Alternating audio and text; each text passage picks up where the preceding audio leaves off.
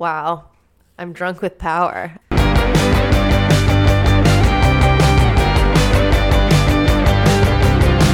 shades long, on the shades long, on the shades long, all day long, on the shades long, on the shades long, on the shades long, on the shades long, all day long, on the shades long. Is your mother worried? Would you like us to assign someone to worry your mother? Welcome to Fascism Podcast. I'm Jackie. I'm Hope. We talk about art and fashion, we read stuff, and then we kind of just workshop it on the mic, I guess. It's like you're hanging out with us, learning a little bit about fashion. If you're interested in fashion and don't know anything, um, you come to the right place because we also are learning about fashion and don't know anything. So, um, but we actually take a little bit extra step of doing the research for you um, and reading the things that you probably don't have time for. Yeah, it's a conversational podcast. This isn't NPR. We're not uh, Roman Mars. So if you if you like it super polished and lacking in opinions and where everything's pronounced correctly, just go ahead and push pause and, and go on with your life. But if you like the podcast, you should give it five stars because you know That's the only way we get hurt. That's all. That's how algor- algorithm works. You know how this works. you know how this works. You're on the internet. Yeah. you get it. We're desperate for five stars, yeah. and we need them. You, we do need them. We were just crying for like an hour before getting on the mic. we were. I was crying. You were watching me cry. Well, it's like it's like when a couple is pregnant and they say we're pregnant. Uh-huh, uh-huh. It's- I get it. Um, I'm kind of disappointed you didn't cry. I'm shocked. I I'm shocked. I was the one crying.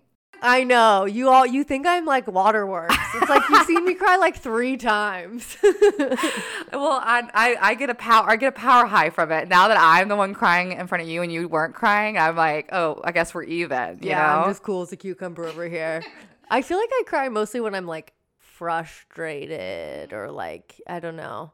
And I am on my period too, so wow. I know. You really held it together then. you know, just it, it wasn't how my body reacted to the situation. All right. So Today we're going to talk about anti-fashion, but before that, we're gonna ask the question that we always ask: What's trending with you?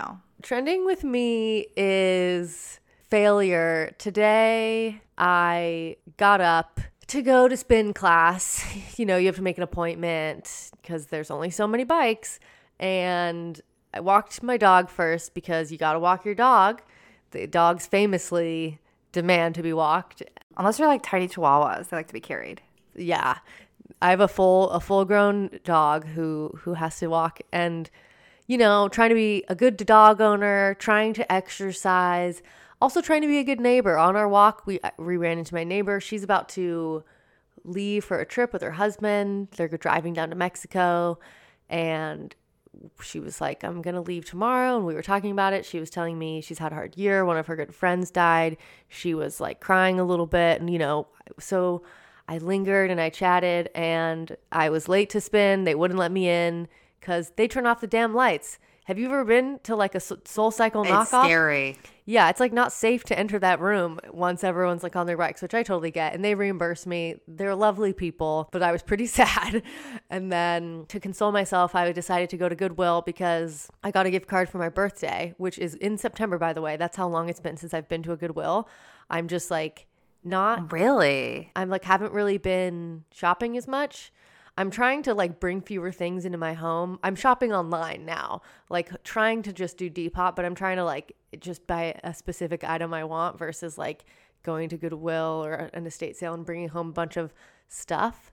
So I found some stuff. I've like really evolved in my thrifting to where it was like, you know, there was a cool patterned top, like 70s dagger collar, black and white print but I was like, it's polyester. It's it's gonna be uncomfortable. I'm not gonna get it. Then there was like a really cute knit that had like a lace up V, so it kind of like made my tits look good, but it was in like a red that I don't like, kind of like a blood red. And I was like, this isn't a color I wear. I've just gotten so good about like, like oh, I found this like velvet blazer that tied with a ribbon. Uh-huh. But it was black, and I just like don't really like wearing black. I was like, this is a cool piece, but I just it's not really my aesthetic. So I've gotten better at sifting through. Anyway, they wouldn't take my gift card because it was on my phone and they needed it to be printed out so that they could file it for their records. So What the I was just like, okay, never mind. And I just left all my shit there because it was like, I Wow. don't I don't want to spend the money and it did really put things in perspective where I was like, do I even really like those earrings? Um, so then I just left and went home and was like, basically everything I've tried to do today, I've failed. So that's a bummer, but you know, some days are like that. And then I got my period and did some Pilates. I mean, it would be like goodwill for be like, we got to put it in our file system, which is paper still. yeah. Then you went to go do some Pilates. Was this today? Uh-huh. So I just came home, did Pilates in my room, and had no new clothes.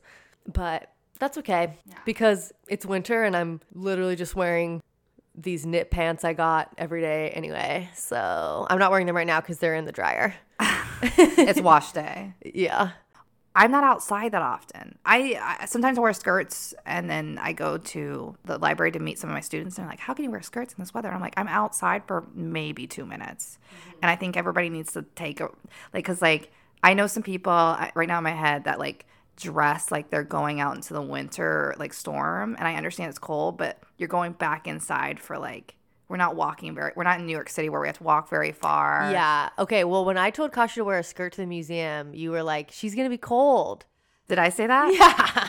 Well, I only say that because I think she she is cold because I've been arguing wearing because I also was like wear some, nothing underneath. That was my. yeah. I was just trying to get her to dress sexy. I was trying to slutty. Yeah, I was like get she those. like going on a date and she was like, what should we wear? And we're all like, and she's like literally covered head to toe. That's what like Kasha's literally the person I'm thinking of because she wore like this like four layers to the this jazz night that we went to where we were inside the whole time. You know, like mm-hmm. she was outside for like n- less than two minutes. But to each their own, you know. But Yeah. anyways, uh, This is what some people on TikTok like to call the part that's not smart of the podcast. Just just FYI, guys, we we chat a little bit in the beginning. um, we can also delete all of this. Yeah. Um, but what's trending with you? Oh, conflict. There's been a lot of conflict in my life right now. Um, Mars is in retrograde. Mars. Yeah, not even Mercury. It's Mars, and that's like the plan of communication. I this is from Chani, uh, Chani, whatever, and she was like, "Oh, it's gonna be a lot of conflict coming up." When? these next two weeks. So like this past week and the next coming week. And you're like, what do I have to measure for? Yeah. Uh, how long is this gonna last? But also like it's supposed to be a disruptor of your sleep too. Something else about like and I feel like my sleep has been like weird. I've been having bonker dreams. I feel like I wake up with scratches. I think because my nails are all fucked up and I've been scratching myself. But also I'm like, is the Bell Witch attacking me at night? Like I can feel myself kind of thrashing. I don't thrash very hard, but I can feel myself kind of like going back and forth. So what I'm saying is astrology is real and I'm experiencing all those things. I had a fight with pretty much everybody in my life, including Hope recently. Like, I mean, like, I think literally every single person, and I'm thinking about it to some degree, and some varying degree.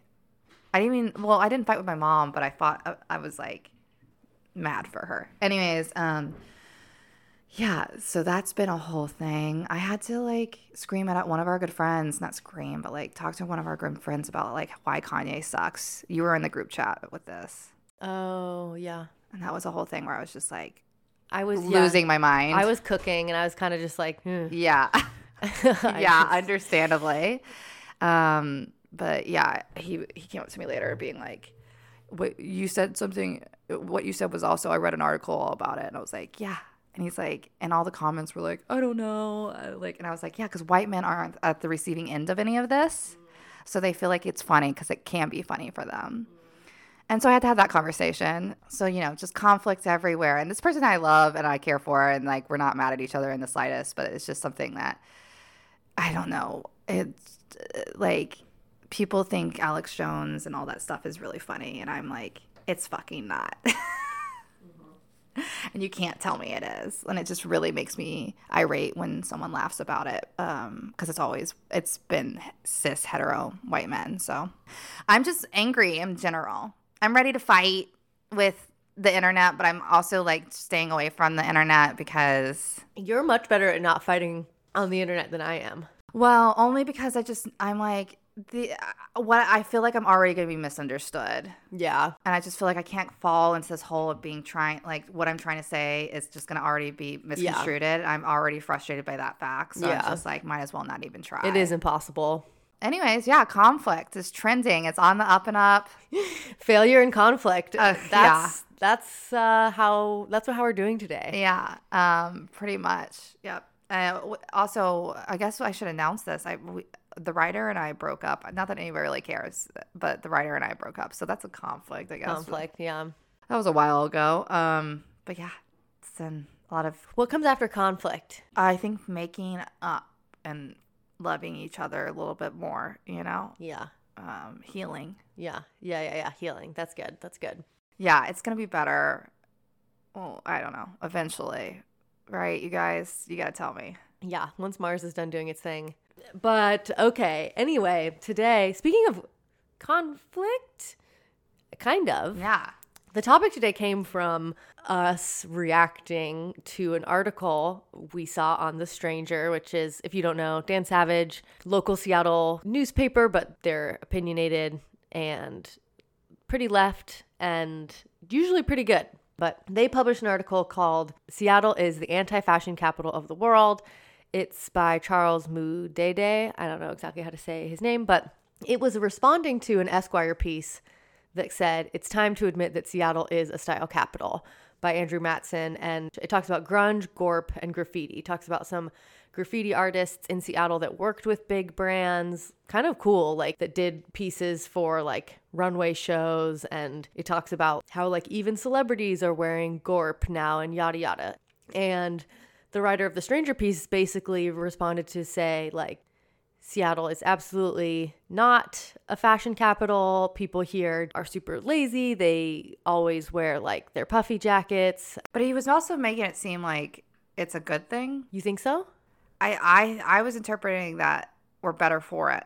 Interesting. He says, like, this is what the Seattle look is all about a mode that does not break with its natural surroundings, but is indeed at one with them, which I, I did a TikTok talking all about this because I felt like this was a really bad article. Like, he tries to reference all these things that don't make sense. Like, he references Sontag's article about style and says that ours is a city whose mode of presentation is no style at all. But according to Susan Sontag, having no style is a style, but that's like not what her essay said at all. Her essay was about how you can't separate style from substance, how like people think of an artist as saying something of their art having content, and then the style is kind of like the bow on top that doesn't necessarily matter. It's like the flair that's just kind of an addition to like the meat of the thing. But but her argument in that essay was that like you can't actually separate style from substance. So really didn't like make sense with what he was trying to say. Then he references notes on camp and says the essence of style is its love of the unnatural, of artifice and exaggeration. The actual quote was the essence of camp is its love of the unnatural. So he's basically just like trying to insert theory and text into this piece, but in a way that like it seemed like he just like wrote this last minute. Then he starts talking about like microbiologist Louis Pasteur and what makes dead matter and what makes living matter and then uses it to like talk about rivers and like essentially talking about like the river takes the easiest path down the hill. That's like how Seattleites are. Like they take the easiest path. And it's like, just what? And so here's the last paragraph Seattle fashion offers little resistance to nature. It is too practical to be stylish, which is always super artificial, always working against the forces of nature. We just give up and put on what's best for the rain and all of those very short days. Yeah, I mean, I saw the title and I knew it was wrong. And you, that was one of the things that you pointed out in your TikTok was like the first thing we're gonna pull out is starting with the title because it says Seattle is the anti-fashion of the U.S. or whatever, and automatically I knew that he hadn't done his research into what af- what he meant like was the least trendiest Right. city, which yes, sure, And the least like expressive, the least fancy, the least vibrant. I don't know. Yeah, because a lot of people don't know what anti-fashion has like terminology within, especially the fashion world, but like in theory and and it felt like he was using theory in general like it was a blunt object and just like trying to smush it into the article like it without having any context to it. and it, it was disfigured in the sense of like he it was not a it was it was not seamless uh, to us because we actually have done research and care about fashion and we care about the world of, of art but like no one else was going to do a follow-up like he he was making assumption that no one else was going to care about like what theory he was actually using Right. That like the only reaction people would have is like, we are stylish or haha yeah we're so not. It's like he just wanted to elicit like emotional reactions based on Right. people's opinions of Seattle. exactly And and it, and people did yeah, like as we saw on the comments on our TikTok, like people would say. That's what I like about Seattle is that we care about sustainability, which I'm like, okay, I know. like you can be sustainable and you can be stylish. You can like I also don't think Seattleites are that sustainable. Like they they aren't, we're not. I mean, like Patagonia and North Face aren't necessarily sustainable. We're still using products that have like plastic in them. Like Right. Like I think Patagonia as a company is like doing a lot of good stuff, but I don't think that people are like actually mending their items. You know, I think it's a lot of tech people who like can afford this performance wear. Right. And they think that it's cool to like not look like you care about art and whatever. exactly, yeah. If you've done any research on the tech bro aesthetic, we did a whole episode, but Hope's done a lot of research on it as well, and like has read a few articles on it. Um, and it's just yeah, it's it's a, a it's a this idea that it's sustainable is inaccurate. It's more about like not looking like you care about your fashion because if you look like you care about your aesthetic, then you aren't working hard enough. Mm-hmm. So the aesthetic is to look like you're streamlined into producing and then being able to go outside as fast as possible and like getting home and like whatever the weather is. Mm-hmm. Um, which inherently is it's focused on a capitalist notion. Mm-hmm. So it's not sustainable, but like people aren't thinking that. They're just thinking I don't know brands that are con- consider themselves have greenwashed themselves. Therefore, we are sustainable. It's not about like dismantling the idea of like capitalism as being the, like because that's the really the thing that's creates any instability in our ecology really so yeah it's inaccurate but also like people's responses were pretty normal because like people in seattle were like either agreeing or not agreeing because they're within seattle they don't know anything about fashion so of course they were going to have their response like he i think he knew what he was doing like mm-hmm. Oh yeah. Yeah, and that's the thing. It's like and I responded to the stranger and I said like I think when you pitched this piece it was meant to be shareable. It was meant to be like, "Oh, the headline gets you and you just like want to send it to your friend who lives in New York and thinks they're all, you know, like whatever." And people had some really insightful responses too about how like it excludes like gay communities or communities of color Right. who are who do have different style than like what's being described and like who do have and they do. a, a form of expression and and whatever. And you know the the writer is an immigrant from um, Zimbabwe and you know has their own perspective. So I don't think like that was his intent but I think people's response was totally valid that it excludes them from the conversation. And yeah I think people just feel protective of not wanting to have to follow trends. They don't want to feel wrong they don't want to feel like what they're wearing is wrong yeah but anti-fashion, the Is- a- what actually anti-fashion is, is about reacting to trends right and re- like rejecting them. Exactly. It's like looking at mainstream fashion and rejecting that and like being like, oh, we're going to have an alternative to it's really an alternative to the bourgeoisie of fashion. Mm. Like some of like what Vivienne Westwood did at first hand, they considered anti-fashion. She would consider anti-fashion because she was printing on t-shirts and it, but like it was it was very fashionable and people were buying it. People were produced it was part of the punk movement but like it was and the antithesis essentially of um, that that time period of like what was on the runway. So that was like really what we're talking about. Like anti-fashion doesn't mean not having style. Right. It, you actually do have a style. It's just not part of the the mainstream look. So actually, the mainstream look is tech bro. Mm-hmm. It actually is in fashion. Mm-hmm. Mm-hmm. So saying it's anti-fashion is in like inaccurate in its its whole form when we look at it. And I I, I just get really upset. And I know it, I know there's a lot of things going on in the world, and I've said this to other people because we were talking we were doing like rosebud thorn the other day with my some of my students and my coworker and I was like my thorn is that there was an anti-fashion article and I'm mad about it. I know there's a lot of things going on in the world. I do, but it it just grinds my gears cuz it's something that's like simmering underneath me through this whole my whole life because I feel like being fashionable has been always seen as like frivolous. Um, caring about my look has always been seen like a, a woman thing, and then on top of that, like people like that don't have a, a, an aesthetic or uh, they think they don't have an aesthetic, they're actually choosing an aesthetic. That's the whole thing. That other they think they're better than other people that's and and and this is what I was getting down to this article. I was just like, th- it's not calling out the people for wearing these products to uh, look a certain way, to be being looked as sustainable and being looked like they are they don't care. It was like agreeing that they don't have fashion, which is not the point that we should be making. I just feel like we should be calling these people out for what's actually happening, which is like they're buying really expensive pieces to look a certain way to like while making a certain amount of money. And it just like all it all makes me just very upset because i just feel like it's a, a thing that people don't understand or don't want to talk about. And i'm just like there there's something really i don't know there's just something dirty underneath it all. Like i can't explain it's just like something that we're the way we express ourselves the way is subjectively telling a narrative. And tech bros are telling a narrative that they do not care about like to me women.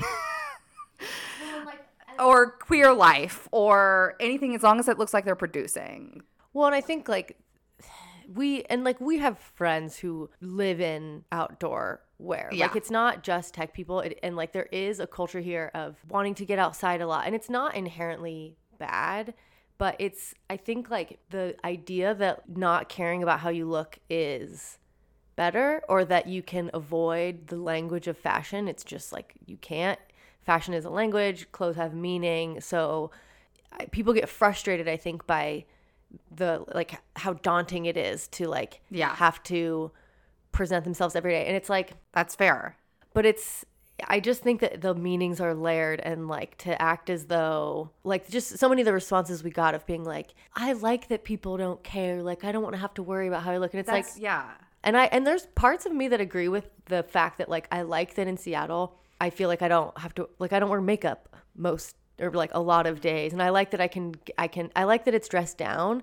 I just the standards are low the expectation is low I just wish there were it was like like grungy but also colorful. Like I wish I could wear. I wish it was like you know like we've talked about New Orleans style, Burning Man style, where it's like dirty but fancy. Right. Or just like, I wish it was standing for something. And it's not standing for anything. And that's my ultimate, or they think they're not standing for anything. And that's part, I'm like, you have to stand for something, even when you think you're not. And that's, that's the thing. It's just like, they think they can like bow out of like any kind of role that fashion has. And I think that really is, I think that's what irks me. I don't know. I, I there's just also me being a, a person that cares. I feel like there, people are judgmental of me, mm-hmm. especially at workplaces. Yeah, And I'm like, I'm judgmental of you, bitch. Yeah.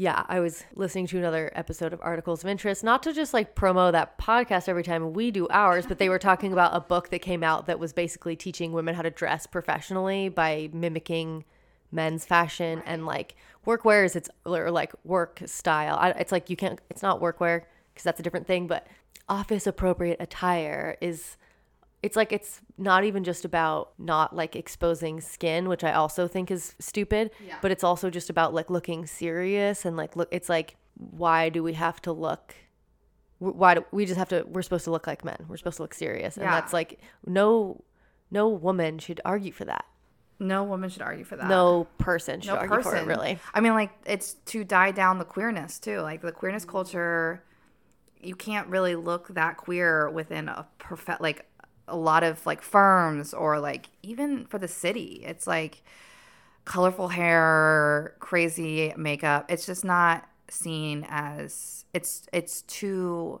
in your face is what they would probably say and especially if you're distracting or it's like and that and inherently it's political because you are and that's that's why I get so upset because I'm just like it takes work to have an aesthetic and to choose and to not be part of the mainstream collective um, and to decide it, it it takes a lot of boldness to decide that you you're gonna have an aesthetic right like that's what I'm saying and I'm it's really easy not to to to feel like you, to fit in to look like Seattleite and that And it's not even lazy. I don't think people are lazy about it because they do have to think about what the weather and like I don't know. I, I think I just get triggered all over again with with just like reading that article. I was just like, "Ugh, fucking it, here we go again. And I I don't know. It just feels like it's a constant being misunderstood. I guess it's just a misunderstanding and not caring for something that I really care about. Right. And that's why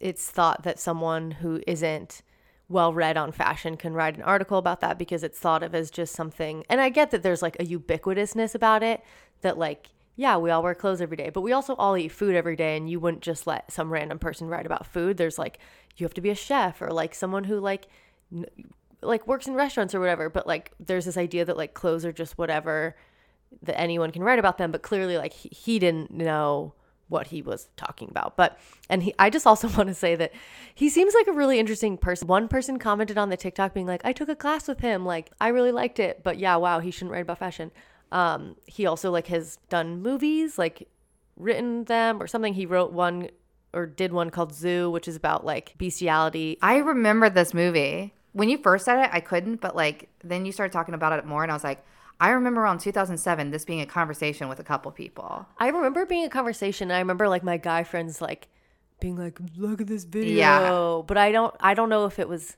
the real video or like Or I remember people being like, "There's this movie out about bestiality. It's crazy." it's like about a guy who dies from a horse fucking him, and um, That's what he wrote. He wrote this. he made this movie, and apparently the bestiality community was like, "Yeah, we feel so represented."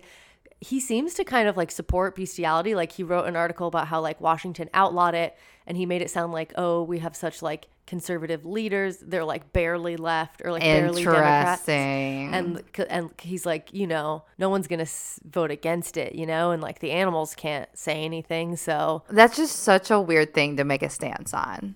i know and i don't want it's like is this gonna be something where 20 years later we're like wow we were kink shaming No, because I'm pro kink and I'm as long as it's consensual. And animals can't consent. right And that's the problem. yeah um And a look does not mean yes. and then the other movie he made was about like a cop solving mysteries and the mysteries were specifically based on Seattle crimes. And the cop the character was an immigrant and and had like a love life issue going on.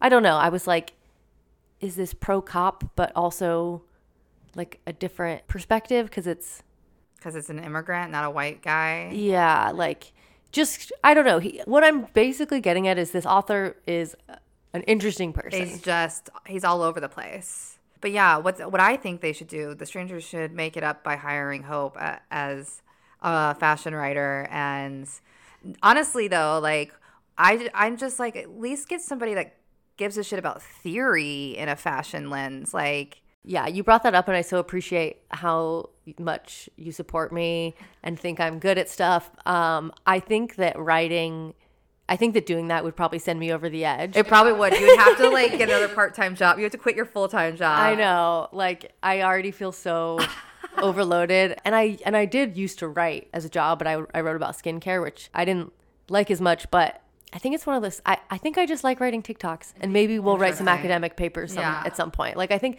writing for for online is just like I hear you. It's not as, a- it's not that interesting. it's not that fun. Well, it's not as dynamic. You don't get to have that like conversation, those comments. You don't get to have like rebuking things. It's not as Yeah. like, oh, it- doesn't feel like a full conversation. It feels like a blog piece that you put out there. and you don't get to say it so like the tone i like how informal tiktok is where i Mm. where it's like the tone is is part of it and Yeah, that makes sense. But I also think you are a great writer. thank you And I don't know. I'm like the world is missing out on uh, Hope's writing. So well i did respond to the editorial team and they didn't respond to me so Well, there's I don't we're something's gonna happen. I feel like in the future. I just know it. I feel like the stranger is gonna eventually reach. This is me noting. This is me having a a psychic flash. Maybe in the future, um, something's gonna happen though. But yeah, moving on. What we also did to kind of support more and talk about more about anti-fashion was watch this documentary. anti-fashion directed by olivier Nicklaus. i don't know if it like originally aired on tv it was originally in french and so we found the Yeah. translated version is on youtube Right. I was wondering about that because sometimes they would say things in English, uh-huh. And then they would overlap it with English, and I was very confused. you Yeah, know, and, and I was just like, we don't need a translation of what they're saying, but but I am curious where when because it, it, got some pretty big names and interviewed a lot of famous designers. Um, so it wasn't just some guy. No, I think it was like well done and well received. Great watch. I would recommend it to someone who's like just starting to or like wanting to learn about fashion because Right. you learn about a lot of really important designers. Yeah, the Antwerp Six. Is that how you say them? Antwerp Six. Antwerp we did. six. Yeah, we talked about them. We talked a little bit about them, but I was confused, and I think this gave more clarity because it gives faces to the names, and I think they're mostly from Belgium. Yeah, the Antwerp Six refers to a group of fashion designers who graduated from Antwerp's Royal Royal Academy of Fine Arts, which is like in Belgium. Yeah, and it wasn't just Belgian people. Martin Margiela is Belgium, but it was This says Antwerp 6 is Walter Van Beirendonck Ann Demeulemeester, Dries Van Noten, Dirk Van Saene, Marina Yee, Dirk Bikkembergs. yeah. The names are hard. It says Martin Margiela, another Belgian contemporary, was not actually part of the group, Really? although he is often mistakenly described as one of the Antwerp Six because he also emerged from the Antwerp scene immediately before the Antwerp Six came to being. oh, But it's like it's all part of the same movement. Like they're all part of the same movement, which is anti-fashion. And so the documentary starts out talking about the 80s extravagance. The 80s was all about trends, like trendiness, being like over the top, Versace, big hair, big hair. Um, glittery. But at the same time, it kind of wasn't because women weren't getting jobs. So they were wearing a lot more professional gear. But I think, like, in the bourgeoisie sense of it all, um, on the runways, a lot of the runways, it was over the top. It was very almost camp, you know, like what we imagine is like neon glitter. I just imagine like glazed over photography, you know, like Yeah. looks like va- Vaseline's on the lens or something. You know what I mean? Big hair, yeah, just like a sense of soft and yet like very femme yeah, femme, but also yeah, like the shoulders, or exaggerated and exaggerated shoulders. Yeah, and like you said, women in the workforce, so it's like the separates and like the blazers and um and I mean at the time the elite there was like an elite taste making kind of conglomerate that um essentially dictated what was in style and what wasn't. And the runways kind of like answered to them like and that was like when people talk about the top down approach to fashion like that's where that comes from where it's like yeah the rich are basically deciding what's what's in style. And this is before trend forecasting. And so like essentially like later on trend forecasting takes over and, and so anti-fashion emerges as like a counter style it starts emerging in europe it's dark violent involved conceptual you have techno happening there's grunge chernobyl the- raves. raves, the economic crisis, and this new theme of fashion was a reflection of the times. It involved deconstruction, disproportion, recycling.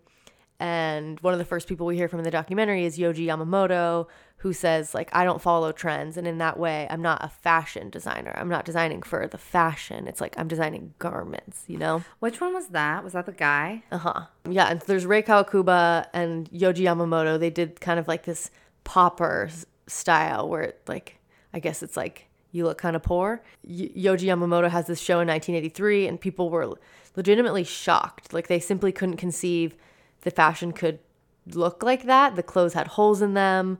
The models walked in this like robotic way. Women were wearing flats. Their hair was messy. They didn't have makeup on. The clothes were unfinished. It was like revolutionary. It was the start of the like deconstructionism in on the runway, Mm-hmm. essentially.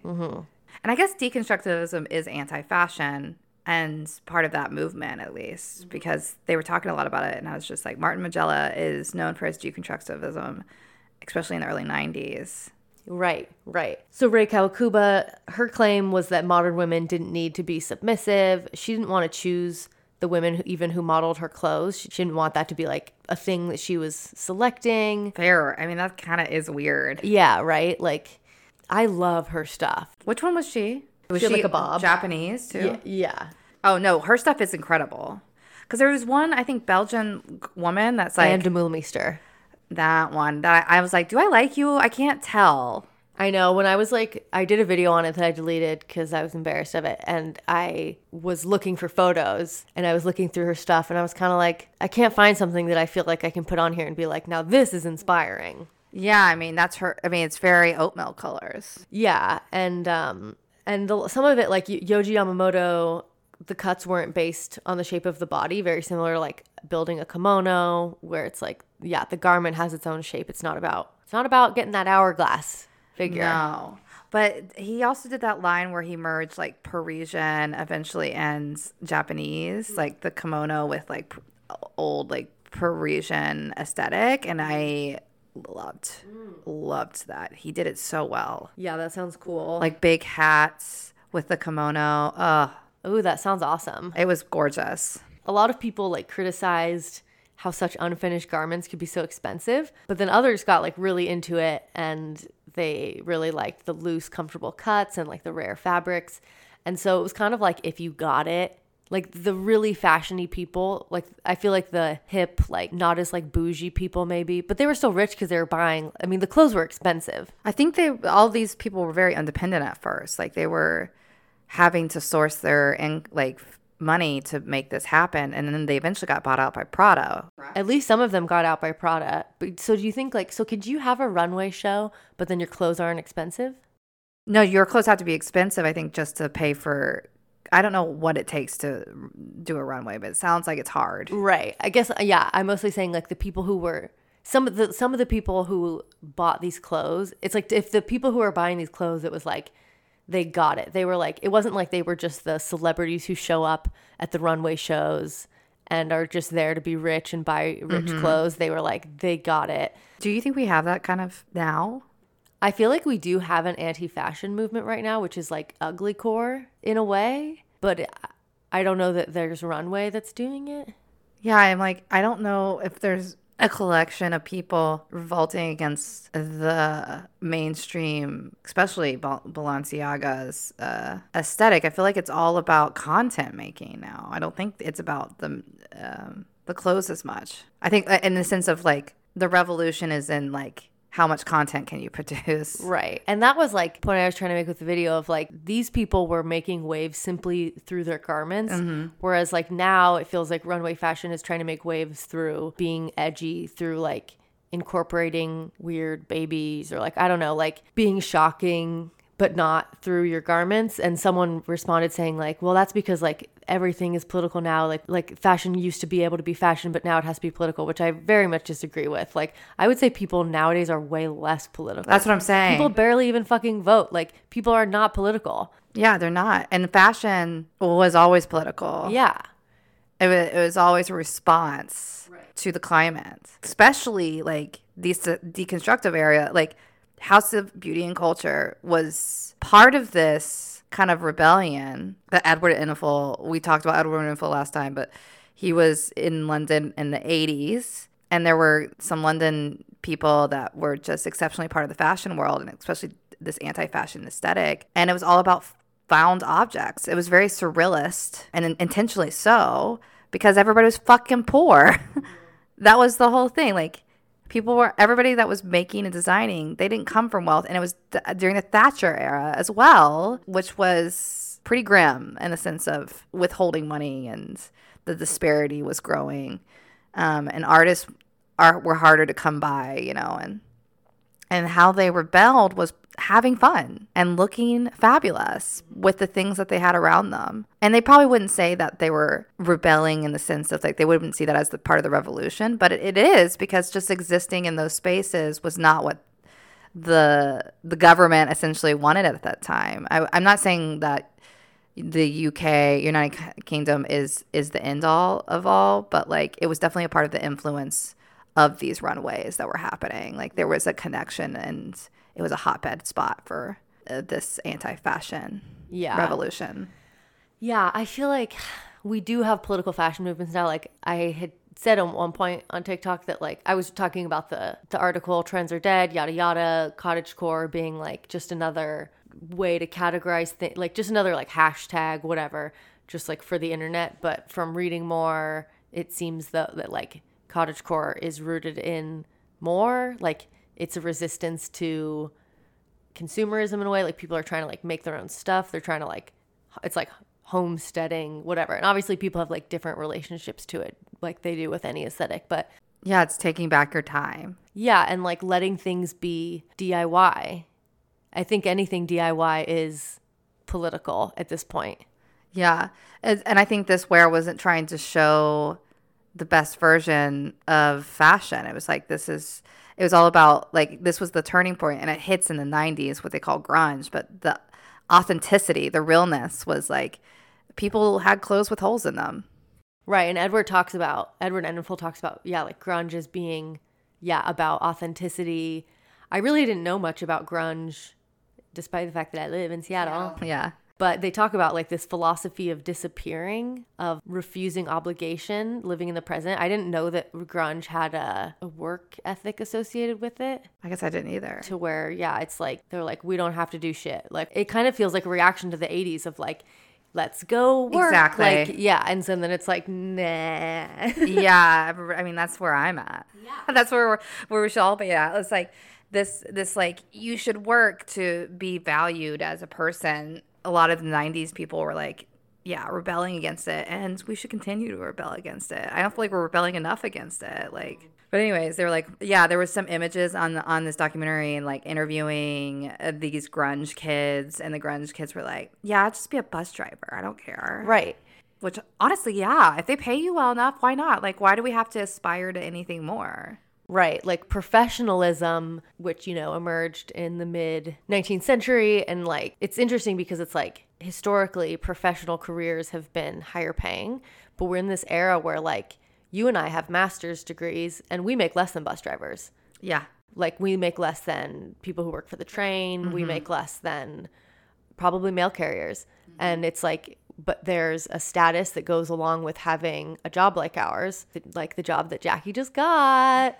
And it's just so interesting that like my parents would probably be confused if I took a job right driving the bus. This is we're we're going off a little off course, but I was friends with this guy who started dating this neuro what is it neurobiologist like she was getting her phd and studying the fucking brain and sh i was like so what are you gonna do after she was about to graduate or whatever they do defend their thesis phd whatever um, dissertation.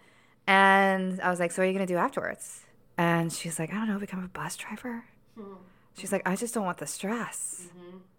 And I was like, I relate to that so much. And it's also just like having a good pay, showing up, and like, I, yeah, and there's nothing wrong with it. I think people like the hierarchical system shouldn't exist, anyways. Like, being a bus driver is just as valuable as being a, uh, I don't want to see a doctor because a doctor does like save lives, but you know, like, bus driver could. It's like no more admirable than working in tech and like yes, exactly. it's way more important because like we Exactly. need buses. we don't need websites. exactly exactly and if you can clock in clock out and that be your life that sounds that's that's what people want they want they want to have a life mm-hmm. they want a life yeah. outside of work Speaking of which, Ann Demeulemeester, she was part, so she's part of the Antwerp Six, um, but she decides she like wants to have a family before she starts designing. she's the one that never ends up selling out is what they talk about. Like she's just like yeah i didn't sell mine. And i was like okay do i like you or not? Like that was the point where i was like i don't think there's a problem with selling out but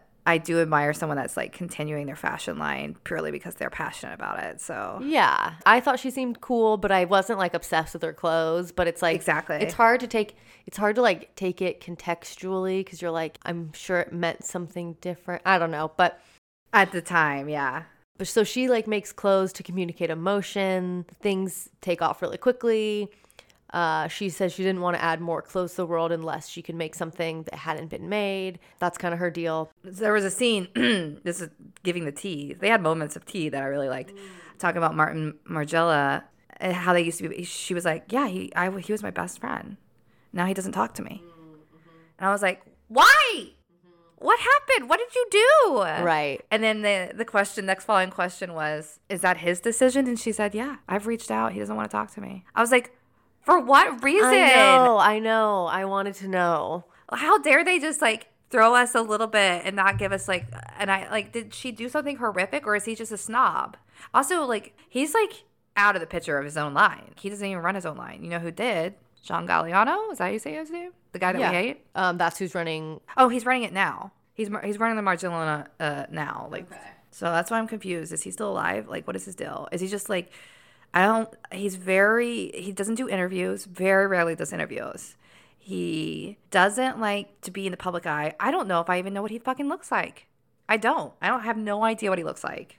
Neither do I. I don't think. Well, that's part of his thing, right? Right, that's what I'm saying. Oh, that's something else that was part of this anti-fashion documentary was like face coverings. And so is is Balenciaga trying to be anti-fashion? essentially but they're doing it in a way that's like with celebrities you can't do anti-fashion in the mainstream like anti-fashion is part of it's rebuking it's basically trying to rebuke the hierarchical system the class system it within fashion. They're not doing that. They're fully accepting and loving the class system and using it to their advantage but also using anti-fashion cues like things that we know like bl- the blacking out all of kim kardashian and like um, using covering face coverings but it's just shallow it's just a level of shallowness it's not actually when you're using celebrities of wealth you're not really saying anything Yeah. So they talk about Antwerp Six. They talk about Martin Margiela was noticed by Jean Paul Gaultier. wait is he alive or not He is alive. okay crazy He was born Where nine- is he? 1957. Throughout his career, Margiela has maintained a low profile, refusing to grant face to face interviews or be photographed. Since leaving fashion in 2009, he has emerged as an artist, exploring the themes that made him an iconic figure in fashion. Yeah, because like we said, John Galliano. Is that how you say it? Uh, what is it? John Paul Gaultier and John Galliano are the ones that we get confused because obviously they have J's and G's. Um, but John Galliano was like, let, let's never forget, he said really horrific shit and was scary. Mind you, he was drunk, but that doesn't fucking matter when people say these insane things like he said that were very anti Semitic and crazy. I mean, but he's running that line. He's running Margilla, uh, Margiela's, Margilla, what? Margiela, yeah. why did I? Okay, yeah, his line now. So I don't know. That's something to note. You know, never for, like I also saw a TikTok of his like French getaway home, like one of his probably eight homes. I don't know, of John Galliano's home. Beautiful. Really? I was like, why is this horrific human being makes such beautiful things and has a beautiful home? It's just like so unfair.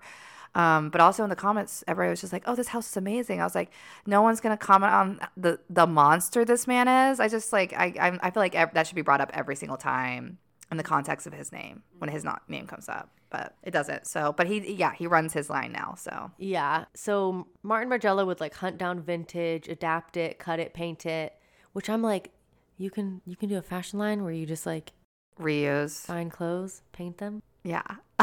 like okay pretty cool i mean i think that's cool i to be clear i think that's cool and i want to do that um people felt scandalized by his message and his aesthetics like I mean, we look at it now and I think we're like, what's the big deal? It's a holy sweater, you know? Like, I see people wear that all the time. But at the, I think at the time it, it, it was revolutionary. Like, he also, his like, like where the runways were, were also part of that rebuking of this, because like his runways weren't in these highfalutin areas. He, like, one, the, one of the most famous ones where he made people drive out to a part of France that was predominantly black, and I hate, I don't I still don't know how I feel about it completely, but it was a poor area in a playground area, and he made Anna Wintour get on the bus. God forbid. So there is a lot of I don't know, like just uh, stating the obvious of like being poor doesn't mean that you can't be fashionable, but also like I'm like, how poor are you? I don't know. There's like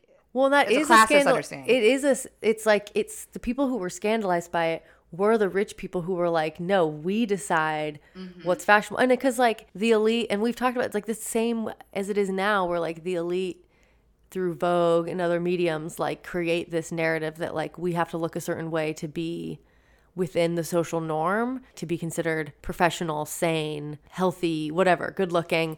And so yeah, the people who were scandalized were like the ones who were like, "No, we get to decide that." Yeah, they were like, "What? What? How is this popular?" At that um that one show or that one runway where he was in the playground area of like this one part of France that was po- like impoverished. It was there was that Raffy guy. What's his name? He was he was- Simons. He I read a few interviews with him and he said that was the moment he decided to be a designer. And I was like thinking to myself because I've looked at his designs I was like yeah I can tell that you haven't been a designer for that long anyways it was just like I don't know the fact that he just like decided to be a designer and then he kind of came out of the anti-fashion movement too. I don't know if I like him. Hmm, yeah. I don't know much about him, but he didn't strike me as like Well, he was interviewed for this documentary pretty most of the time. Like I was like, oh, he's the only guy that's going to be interviewed for this, like at the length that they need. And he was sp- speaking a lot, and he talked about how he was really involved with the menswear during that time and developing menswear and how they need to be like not like buff or anything like that and how they need to be really pale and skin and he said honestly white he's like i'm probably gonna get in trouble for that Huh. do you remember him saying that Yeah. and I was like, yeah, you should get in trouble for that. He was part of the reason why there were so many white fucking people in the turn of the century, basically. Well, and like part of what he's saying was like, oh, it was a reaction to like how men, the like image of men was like, yeah, huge, muscled, suntanned. But like, yeah, there's also what you're saying. Yeah. But he just closed down his line. Oh, really? And if you know, like I was reading a lot, a lot about his stuff. I don't know why he just closed down his line, but he just closed down his his. He's been working, I think, part time with Prada as well. Correct me if I'm wrong, you guys, but I'm pretty sure that's right. Um, and he's been phoning in his personal line for quite a long, quite a while. People have been like disappointed in his looks that he's been coming up with because it doesn't feel like he's really cared. So if, after 25 years, he's finally closed it down. So I think that's interesting. He was one of the last like anti-fashion era people with still their own line at that time, at this time and this day and age. Um, and now it's it's closed. Yeah.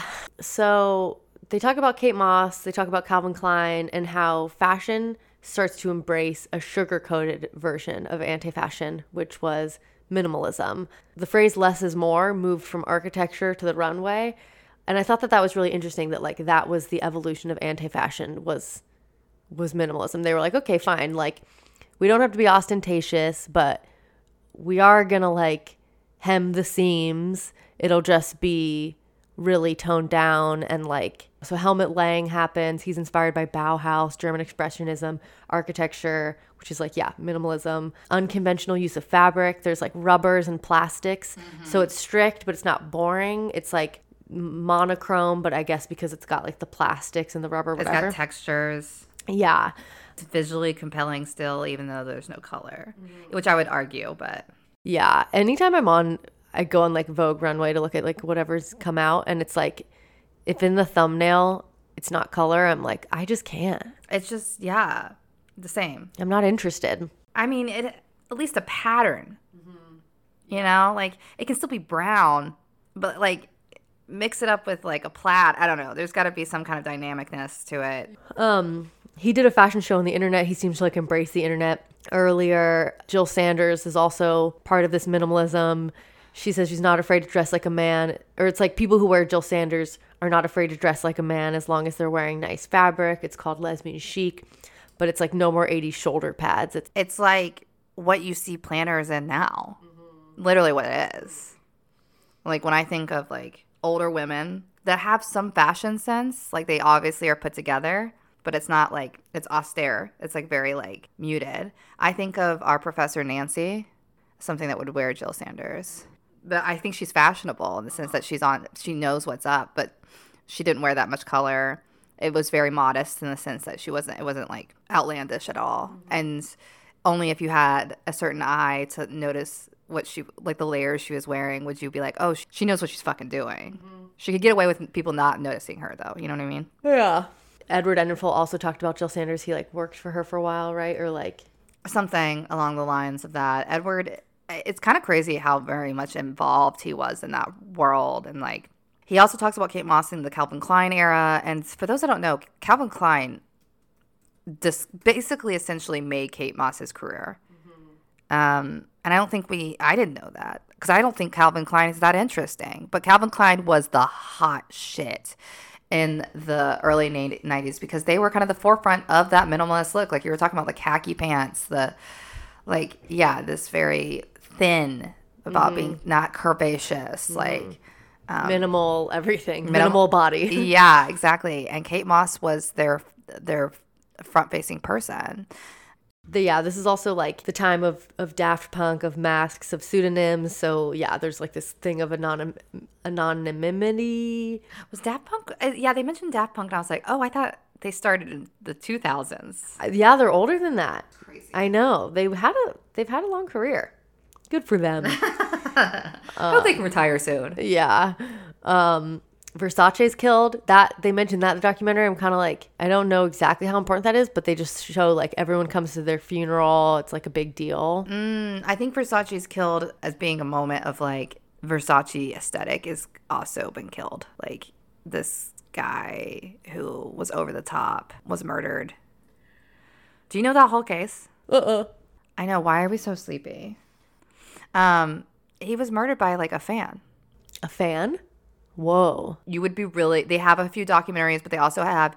You know how they did like the what's his name? What is that guy's name? Kim Kardashian's mom's dad was on his Robert. Robert Kardashian was on the law law team for this guy OJ, O.J. Simpson? Simpson. uh, you know how they did that OJ Simpson like American story or whatever, like the like a documentary series, but it was like actors that were acting out. Oh yeah. They did that one of Versace. Oh wow. and you should look. You would love it. I mean, maybe you wouldn't, but it's like pretty interesting. Like it was this guy that stalked him, and Versace came up with a lot of, of, of just so you know, like material, like like he invented fabrics, like Oh, different kind of fabrics, and Huh. um, this guy kind of became obsessed and convinced that he could he could be the next Versace. And he thought the best way to do that was, Was murder him. Dang. Is he in jail now? I think so, or maybe, and I think he committed suicide right afterwards. Wow. Juicy. It is very juicy. Both were gay. Andrew Philip Cunanan was an American spree killer. Hmm. It's just like I guess you go on a killing spree, as they say. Yeah, but he was obsessed with Versace. I'm almost Who positive. murdered five people over three months. His victims include Italian fashion designer Gianni Versace and Chicago real estate developer Lee Miglin. They just list two of them. They, they he killed five people. Then he lists just the two rich people. Oh my god! But wait, do I have this whole story wrong? He died by suicide. You got that right. After Versace, Yep. I, and then, but I'm pretty sure he was an obsessive fan. So why did he kill other people? Was he fans of them too? Yeah, he's like, I either want to be a fashion designer, a real estate developer. And three normal people that don't deserve a shout out at all. yeah. Oh, his body was found found on a luxury houseboat. I mean, Interesting.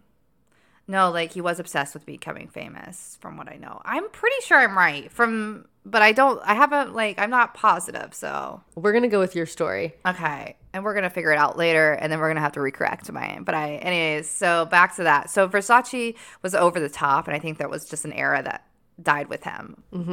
Um, R.I.P. And then there's concern about Y2K. There was a designer who I didn't catch their name, but they did the show where there was like the full frontal exploration of fundamentalism, where it's like the five people and one of them's covered, one of them's like got a shorter dress, and like the hem keeps going up until it's a naked person. Do you mm-hmm. remember who that was? I know what you're talking about. I don't remember who that is. This it's like a very artsy show. A model comes out, she unwraps the fabric of a chair and then like puts it on. No, that's that was a TikTok that I saw recently too. That was talking about that show being like mm. Yeah. transformative. Yeah. I think I saw that and and I was like, "Damn it, I've seen this before." And but we don't know the name of the artist. Is what we're saying. That's what we're saying. then she like steps a model like steps into a table and, And pulls, pulls the table up. into a skirt. and people were like, "Wow, like this is art. This isn't just fashion." And I'm kind of like, I don't know how. Like, yes, yes, but also no. I don't know. Like, I'm really into the art aspect of it. But do you think he reproduced and sold these uh, these these table dresses? Does he need to? I don't know. Does he need to? That's my. I'm. I'm. I'm confused. Like, because the fashion industry to me is an industry. Is he? Is this just art, or is he trying to? Because like ultimately, you have to sell something. So we're talking wearable art versus fashion. Yeah. I mean, like we can applaud that all day, and I, I would like to, and I am applauding it. It's great. It's cool. It's interesting.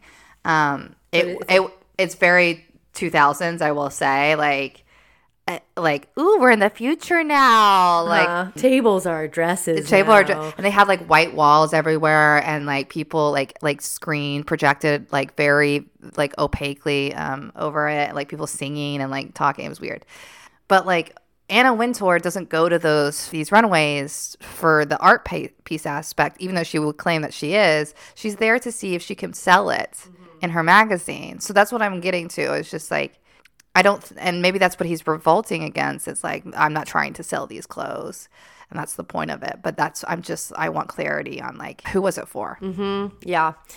Yeah, great question. Yohji Yamamoto, on the other hand, is like going more tradish. That was the Parisian and Japanese blending that I I loved. It wasn't traditional traditional, but it wasn't like it was modest. It was like less anti fashion. Yeah. But it's like at least he didn't go like minimalist. Yeah, I mean he doesn't. He was pretty much all black, but it still Yeah. had a little bit of a flair of there was some more embroidery, you know. Yeah, yeah. And so like the big lines are hiring all the big people. Helmut Lang and Jil Sanders are bought out by the Prada group. And then okay, Helmut Lang quits being a fashion designer and like wants to be an artist. So he like starts by beheading all these like birdie sculptures in his store. You see that in the documentary? No. There's all these like stone sculptures of like crows or something and he like beheads them. And then he takes Oh, I do remember that. he like takes a bunch of his clothes and like shreds them and makes art with them. He like he goes out big. He like has a big goodbye to fashion. What the fuck? I don't know. I feel like that's really wasteful, but whatever. Yeah, just because you're not into fashion anymore doesn't mean you have to like turn them all into like little sculpture trees. But I don't know. It's interesting. I mean, I'd rather hang out with people that are doing stuff like that than not. Uh, but I am continually hanging out with people that aren't doing that stuff. So, what am I? Someday. One of these days. Yeah. Then Jil Sanders leaves her brand. Raf Simons takes over the artistic direction. Eh, He, Raf Simons is like the first anti fashion designer to work under another group, I guess. But then he's poached to Dior in, in 2012. Yeah, he was the first one. He's a pretty much a sellout. I don't know. I the vibes with him, y'all. I'm just saying, like You were just picking up some vibes, you know? But yeah, Dior was at a slump and they were desperate and they needed him to, and he quit after just a year of working there because I did some research on this because he was just like, I can't keep up. I don't, I can't keep with the production that they want me to do. And it was too stressful for me, is basically what he said, which I mean, like, same, dude, I would never be able to do this. And I think it would be way too much pressure to do a big name brand like Dior, especially because Dior is apparently, we learned this as we did our research, is the epitome of fashion. Back then, still was. So the fact that he got that as the creative director was huge, huge. He wasn't selling enough as soon as they wanted him to, so they got rid of him. But yeah, Dior is a big deal, and the fact that he got it as an anti-fashion designer, because like technically they are all revolting against Dior, because Dior is the one that brought about the aesthetic of like a figure of a body mm-hmm. Mm-hmm. Of a woman's body, especially, and contouring, like providing hips and tits, and you know, did all that stuff, and was really big on like cocktail dresses. So it's just interesting that an anti-fashion designer would become a Dior creative director at some point. Right. Yeah. I mean, the elite will always, that's like recuperation, right? They absorb elements of anti mainstream, they absorb it into the mainstream and it diffuses its value, dampens its value. Exactly, and I think that's what dialectic means. No one really knows. Thank you. but it's like the antithesis becomes the synthesis. Mm-hmm. There's the thesis, and then there's obviously the antithesis, and then the synthesis is the It's combination. like the synthesis of both. Yeah. Wow. So I think that's what it happens. Like that's what always happens, right? Especially in fashion, but like in general, like in politics, and there's always like I could compare this movement or this fashion, anti-fashion movement being like uh, bought up by Prada to gay marriage being like people were like revolting against the the system. And then eventually the system was like hey we can accept you into our system but you have to follow our system rules versus like altering the system. So it was kind of an absorbing Right. of of rights essentially um versus Yet changing the not to bring sports into it, but I can't remember what team it was, but they, you know, the World Cup has been in Qatar. FIFA the FIFA World Cup. He's been in FIFA, FIFA. Yeah, yeah, yeah, yeah. It's- Spinning guitar. and one of the teams, I think Germany, wanted to wear like rainbow. They wanted to wear like pride stuff, and they, they wouldn't let them because it's Qatar, and they're like very Anti LGBTQ. yeah, and like various other things. I suppose it's just crazy to me that like you know like the symbolism of the rainbow. It's like it's still So, yeah, controversial somehow.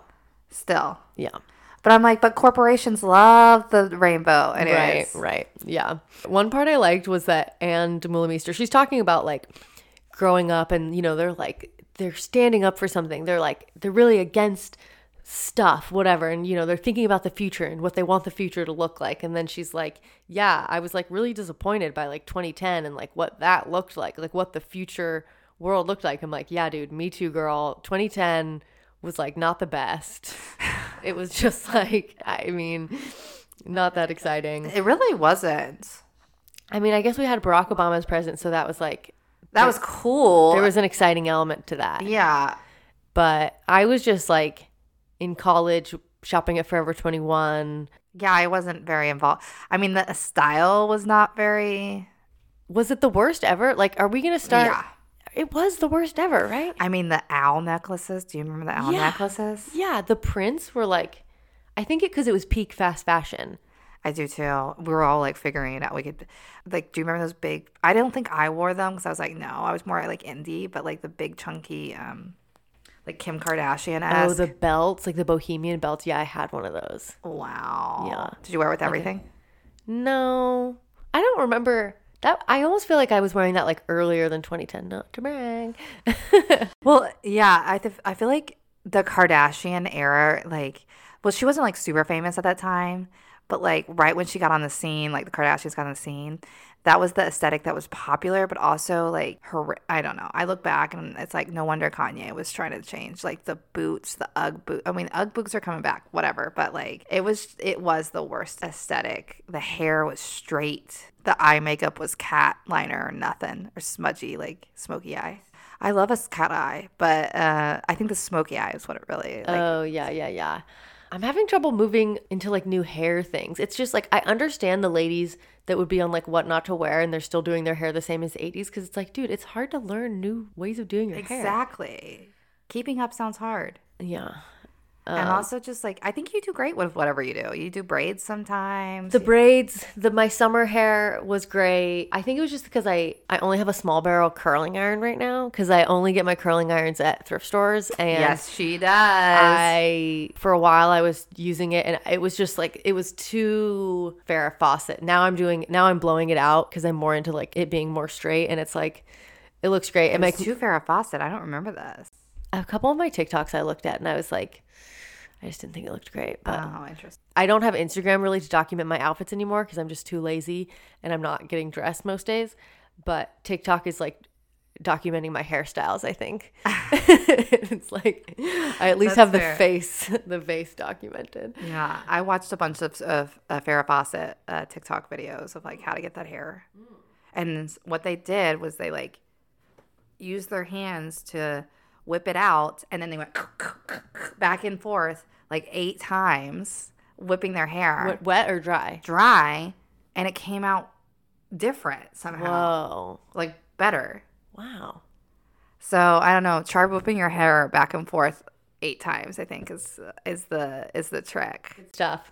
Yeah, I think that that's like mainly the rest of the documentary. Like Margiela leaves his fashion house in 2009. There's Rick Owens. He's like the last of the anti-fashion icons. People are obsessed. Is Rick is Rick Owens or Margiela the one that had the, the tag was just the white tag with nothing on it?